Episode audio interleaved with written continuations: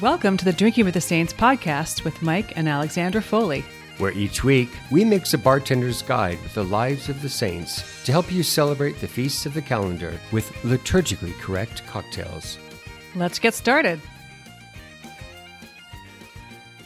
Welcome to the Drinking with the Saints podcast. I'm Mike Foley, And I'm Alexandra Foley. and we are so happy that you are here to join us for our holy happy hour during the great season of Advent.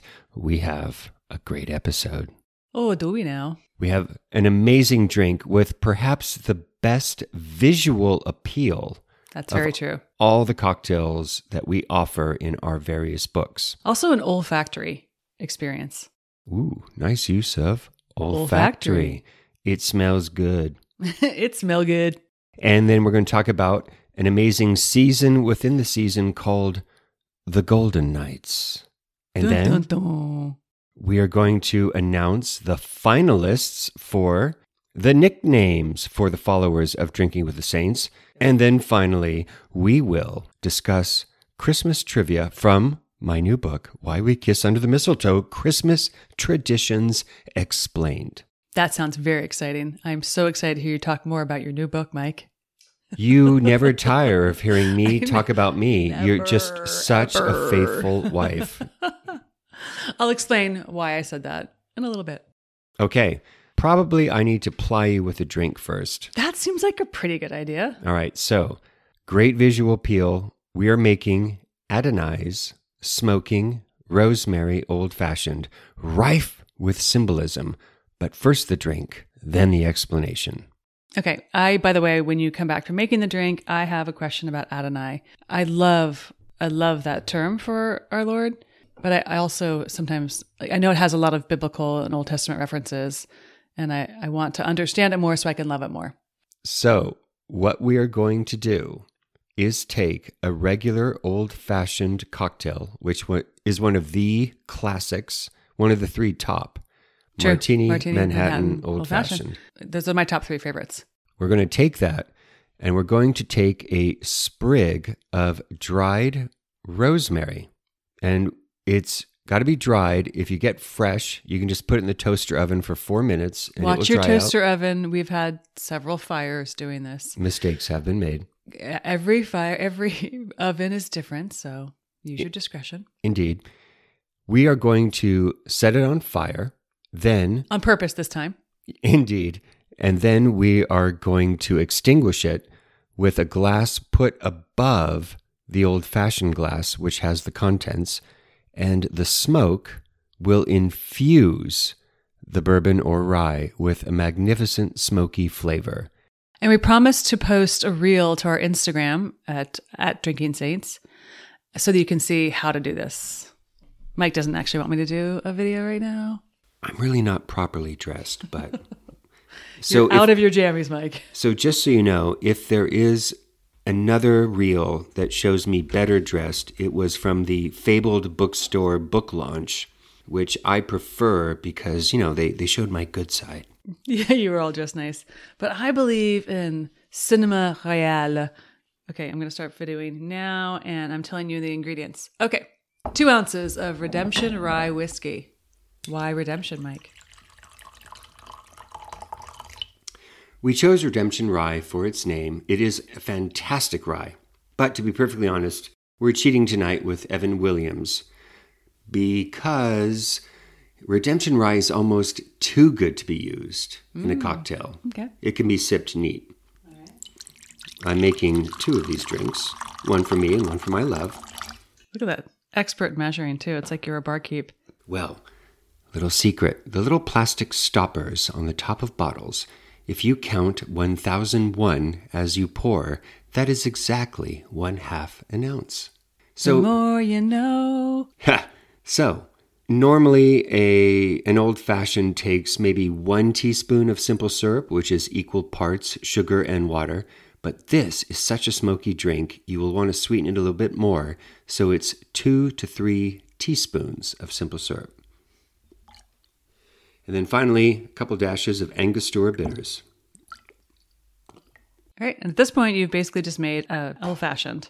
Correct. But here is where it gets interesting. But wait, there's more. So we're going to take the sprig of rosemary. I'm going to take some of the sprigs from the bottom and remove them because if you don't, the flame will go all the way to your fingers and burn them like a matchstick.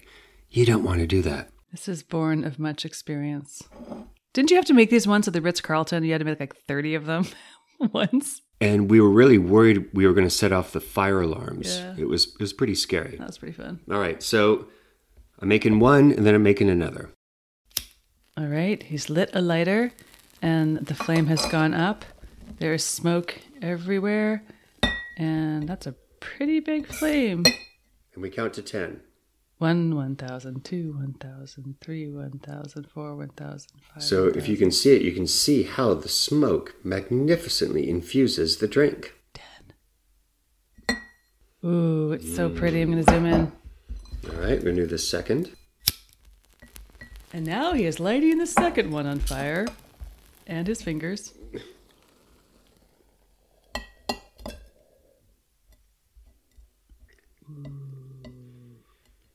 I've seen you use a sieve before. And I should have used it tonight. So you can put a little sieve over the rim of the glass to prevent the debris of the burnt rosemary from going into your drink. Now, didn't one of our genius friends show us how to do this, like in a big bowl? Like you, you could make a, you know, a like a punch bowl of old fashions, and then you can do like a big sprig of rosemary, and then put something big over that and capture it. So you're doing a whole portion of them as opposed to doing, like we did the Ritz Carlton, thirty separate ones. Yes, and there are things called smoking guns. Unfortunately, they cost about a hundred bucks. Not gonna do it. you can pull the trigger on it and it will infuse it that way as well. But this is the poor man's option, which we, as the parents of six children, heartily embrace. And we love all those six children. We have no regrets. All right, this is gorgeous, gorgeous. Does it have an ice cube? You can add ice if, if you want. All right. Well, what do we say? Stay with us, O Lord, for it is getting towards evening. Bless, Bless our drinks and our conversation. Oh, Adonai. Have mercy on us. Have mercy on us. Mmm. Oh, Whew, so smoky, yeah. but good. I'm generally speaking, you know, I'm like Mike has a smoker for smoky meat, and you know, I'm, we live in Texas. so there's a lot of barbecue and smoke stuff. I like there's liquid smoke. Oh, actually, probably could just add liquid smoke to this, huh? There Never is a thought of hack that. for that, by the way. I bet there is. But I have to say, I'm not a huge, oh, I love everything smoky. That's my jam. But I really love this drink. I love just how it takes the old fashioned and it gives it just a little upgrade. And again, the party appeal is great. Setting things on fire. Who doesn't love to set things on fire? Yeah, we've got some serious pyros in this family. I love fire. Absolutely.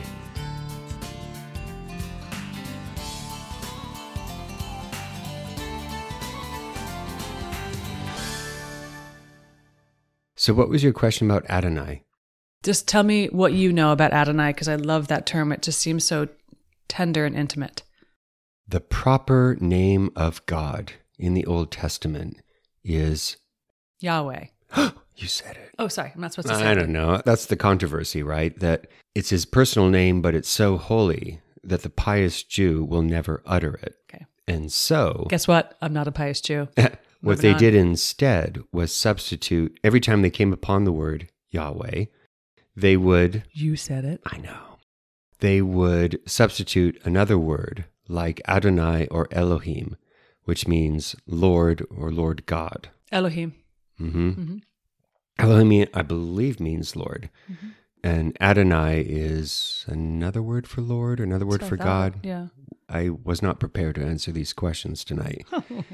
but so the reason why this is called Adonai's smoking rosemary old fashioned is that it honors the appearance of God in the burning bush to Moses.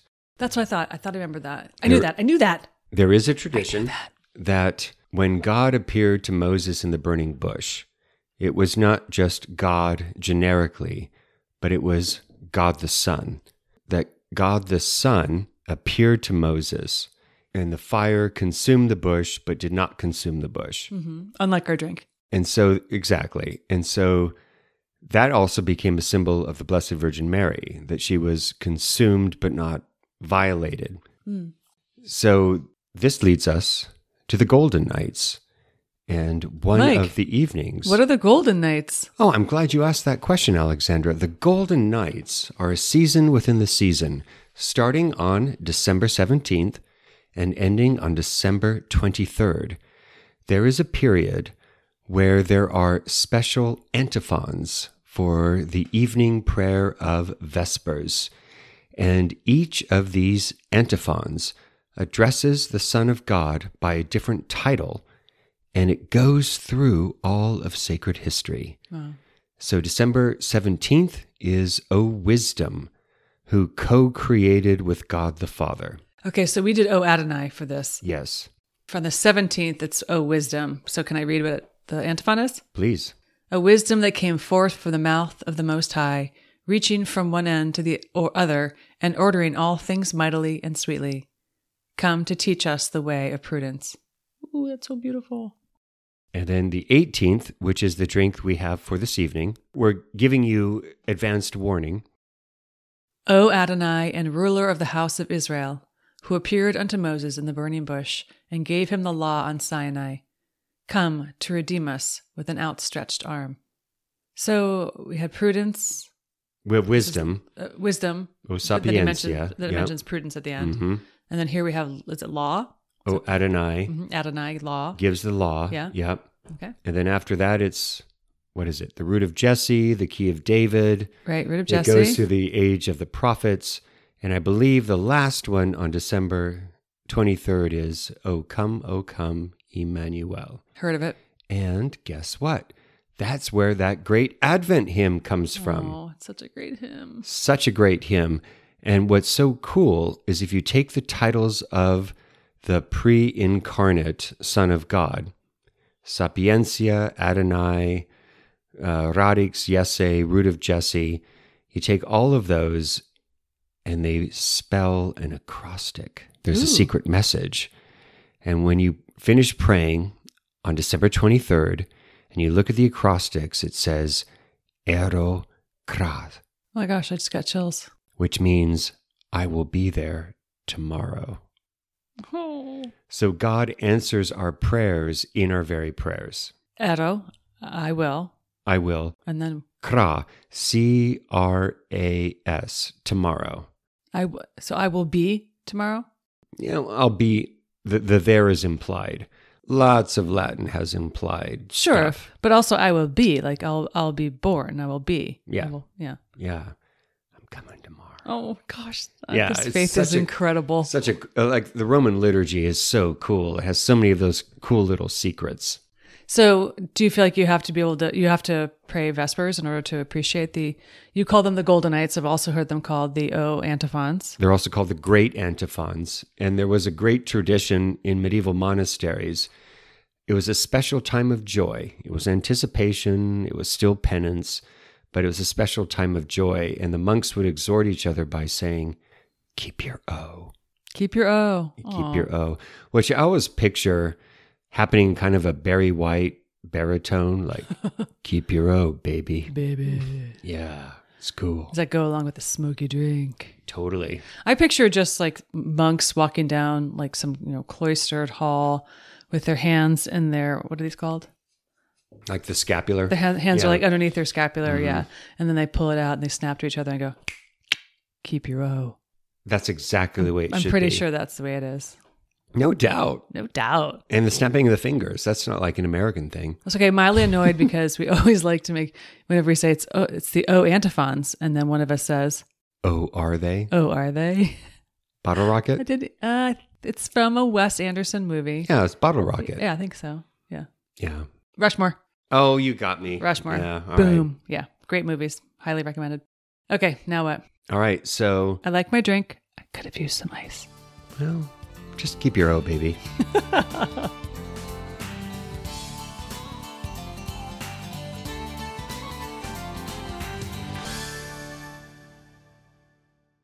So the Golden Knights, super awesome. Keep this period as a way of anticipating the Messiah and thinking about the ways in which the Son of God was present in human history, even prior to his incarnation. So is that in turn supposed to remind us of how he's present to us Oh, yeah. in our daily life? Like he's present right now. Like he's present, Also, he's coming in this special way, being born into your heart on Christmas, reborn. Absolutely. I like it. All right. We have exciting news for our listeners. You have been so kind to offer nickname suggestions for the followers of Drinking with the Saints. Okay. We have narrowed it down to three that we like the most. And then I think we're going to do a poll on Instagram and Facebook Correct. because we definitely know how to do that. Yeah, we We're- do. We're going to learn how to do that. Wait, first, let us thank several of the contributors. I was going to do a drum roll. They include, but are not limited to, Mike and Emily Marcucci, Bill Archer, Melissa Jansen, Roseanne Sullivan. and Joseph Felice Brevitali. Great name. Mm-hmm. I think he just gets it for just for the cool name. That's right. All right. Although so, I'm Melissa Jansen, I'm sorry, but like that's she's Jansenist. That's a hey, hair, it's don't a heresy. diss Melissa. Sorry, Melissa. No, I'm just I'm totally kidding. Wow. Jansenius was the name. She's Oh, yeah. totally different. Totally different. I like you, Melissa. Hi, Melissa. All right. Okay, and the three names are Saintly Sippers, Communion of Sots, Holy Happy Habitues, Holy happy hour. Holy happy hour habitues. Yeah. Habitues. Yeah. Yeah. I like that one. First of all, it has alliterative value. Sure. Holy Happy Hour, Yeah. Habitues, habitues. Habitues. Yeah, like you're habituated to the holy I get happy that. hour. So it's French. Mais ouais. Mwah. And I also really like Communion of Sots with the motto is it's a feast day somewhere. So But my only hesitation about sot, I don't like it. it means a habitual drunkard. So it's tongue in cheek, but we don't wish to promote drunkenness. We Right. wish to promote merriment. Right. We're pro moderation. Okay. All right. All right. Well, I guess we're going to leave it to, to our listeners. That's right. Let us know which of the three you like the most Saintly Sippers, Communion of Sots, Holy Happy Hour Habitues. Okay. Excellent. All right. We look forward to your responses.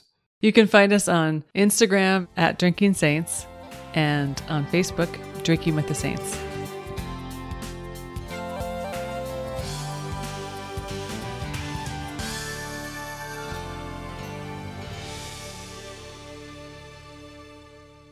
For the final portion of our evening together, we are going to talk about some of the exciting things that you can learn from my new book, Why We Kiss Under the Mistletoe Christmas Traditions Explained. And Mrs. Alexandra Foley has graciously agreed to ask me three questions. I don't know if her plan is to stump me or what. I, I don't know. I just, I turn it over to you, dear. I made a joke before about I can't wait to hear you talk about your mo- book more because Mike has been doing tons and tons of interviews and he does them from his home office, which is also in our bedroom. So I've overheard a lot of uh, mistletoe trivia, but it's given me the opportunity to come up with a couple of questions for you. Yeah, so you could ask questions that they haven't asked, and you could quite possibly stump me tonight. Okay, I don't have any stump. I didn't prepare any stumpers. Hmm, okay. Like I don't have like who wrote Silent Night. I think you know. Okay, I go do. ahead. Who wrote it Father Moore, M O H R. in Austria? Yes. Are we related to anybody who has some kind of association with the or origin of Silent Night? No. yes. False. Yes, we do. Go ahead. Actually, I need you to tell the story. It was the person who wrote the music for Silent Night, Right? who was Just- a layman, and he is the ancestor of our dear sister. No. Sister-in-law. Yeah, she is sister in law. Yeah, my beloved sister-in-law, Christina McCall Ryan. That's Hi. right. Hello, Love Christina. Oh. her so much. All right. So, Okay, got distracted. well, since you mentioned Silent Night, it is a beautiful story. Okay, So, it was the early 1800s, and Father Moore, who was an Austrian priest, was very desirous of celebrating a high mass on Christmas Eve for his congregation, but the organ was broken. And so he could not do a high mass. He had to do a low mass, and he was disconsolate. So he dusted off a poem that he had written several years earlier commemorating the end of the Napoleonic Wars. Hmm. O silent night, it was the first time in many years that the guns of war were silent on the European continent. We take so much for granted.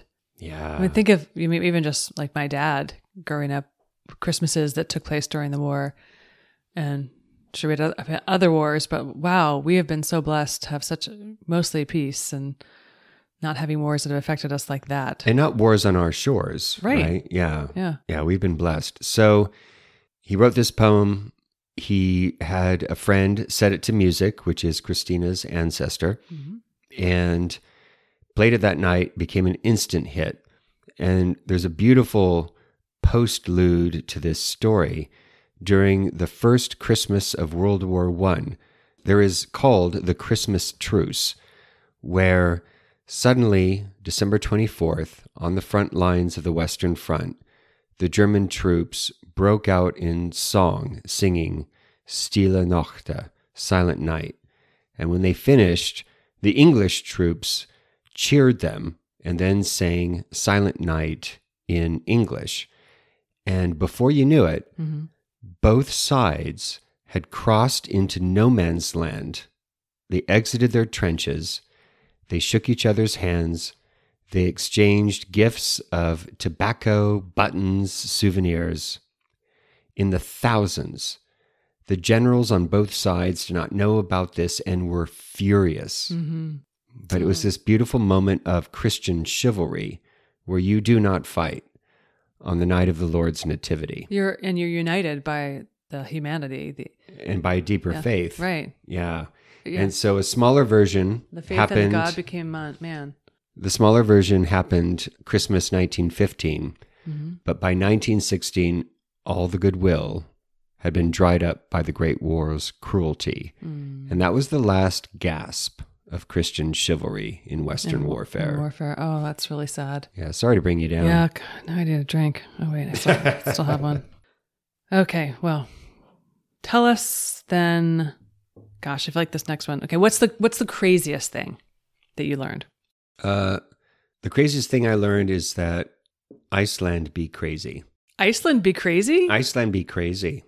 Iceland it just has the weirdest customs. Like I was reading this and like scratching my head, rubbing my eyes. we in still disbelief. approve of Iceland and will receive any kind of endorsements that Iceland as a country or any of their products want to give us. Thank you very much. Iceland. When I say you be crazy, that's not It's- a it's criticism. like love in I'm our just heart. saying, you know, you're kind of an outlier. You have twelve gnomes for the twelve days of Christmas, and then you've got this thing called the Christmas cat. The Christmas cat is a man-eating cat that will eat anyone who is not wearing new clothes for Christmas. Uh oh, I gotta get shopping. Well, no, what's supposed to happen is you're supposed to make the family clothes. Oh yeah, that's really gonna happen. So there are three reasons for the Christmas cat. Number one, it was an incentive To get new clothes. for the women folk who made the clothes to not complain about making the clothes. Okay, I'm complaining about this whole thing right now. That's really irritating to me. You're like, get on it because we don't have a Christmas cat. Meow. Number two, it's for the kids to stop complaining. When okay, they, when I'm, they, I'm for that. when they get socks for Christmas and they moan about it, like, hey, I'm keeping you from getting eaten by the Christmas cat, shut your yap. Okay, besides the shut your yap part, I really like that one.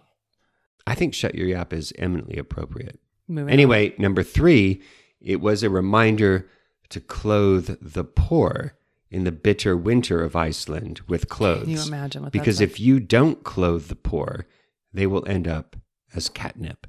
like. uh, that definitely fulfills crazy. Like that was the category I was looking for, and you win. Ding, ding, ding! Congratulations. But I, I, I like the moral substratum of the whole thing. Why a cat?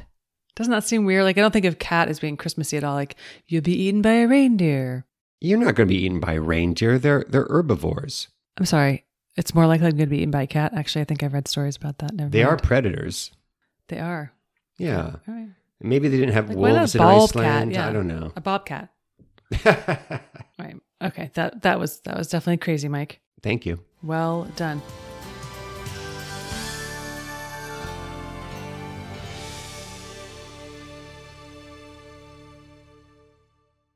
Okay, the next question is what advice would you give for someone observing Christmas? that seemed like it was a much better question when I wrote it down. Yeah, it's just funny that you actually had to read from a text for that question. I know, and I can't have my glasses on, so I can't really see what it says. Okay, I'm gonna take a little pause here. All right. Well, you're a kind interviewer. I think you know the answer to the question. It is exercise restraint during the season of Advent. Oh, good. Even with the Golden Knights, it's still joy and anticipation, but a wee bit of restraint. And then during the 12 days of Christmas, let out all the stops. And we will have episodes about the 12 days of Christmas. We get a little crazy. It is a period of unbroken merriment. The problem with our marketing season today is that it begins earlier and earlier every year. This year, we saw jack o' lanterns and Christmas trees side by side for sale in the store. What's up with that? That'd be crazy. It's just depressing. so depressing. I don't understand. Yeah, and then of course we always complain about like the day after Christmas, everyone's throwing their tree out. Yep. Like we're just getting the party started over at the Foley's. That's exactly right. So when you start the Christmas season earlier and earlier, by the time you get to December 25th, you're practically sick of Christmas. Right. You know, the final credits of It's a Wonderful Life roll, and you're like, I'm done. But, and then you throw your Christmas tree out the next day. That's terrible. No. No, put the Christmas tree up as late as possible. It doesn't matter if you do it earlier, but the point is keep Christmas alive during the 12 days of Christmas, Right. which is the period between December 25th and January 6th, the Feast of the Epiphany. Traditionally we have put our Christmas tree up. We we we don't even do it buy it usually until the OANFON start, so a week before. This year we got it early though because the Christmas tree selection last year when we did that was horrible. Yeah. So the tradition is you didn't put the Christmas tree up until Till Christmas December Eve, yeah. 24th. Like we've fudged on that every year and now we've fudged on it even more. But Yeah. Yeah, the, the market is changing. I don't know, But, be arch about but e- it. even in the 1960s, every American family waited until December 24th. Right. It's just so nice when the whole culture gets behind like the right thing to do. Okay. We have some friends who have an, a, a- basically a Christmas tree and they call it their Advent tree. and I think I think on Christmas Eve they put on different ornaments. All right, my last question for you, my love, is what did you learn that is most going to have an effect on your upcoming Christmas?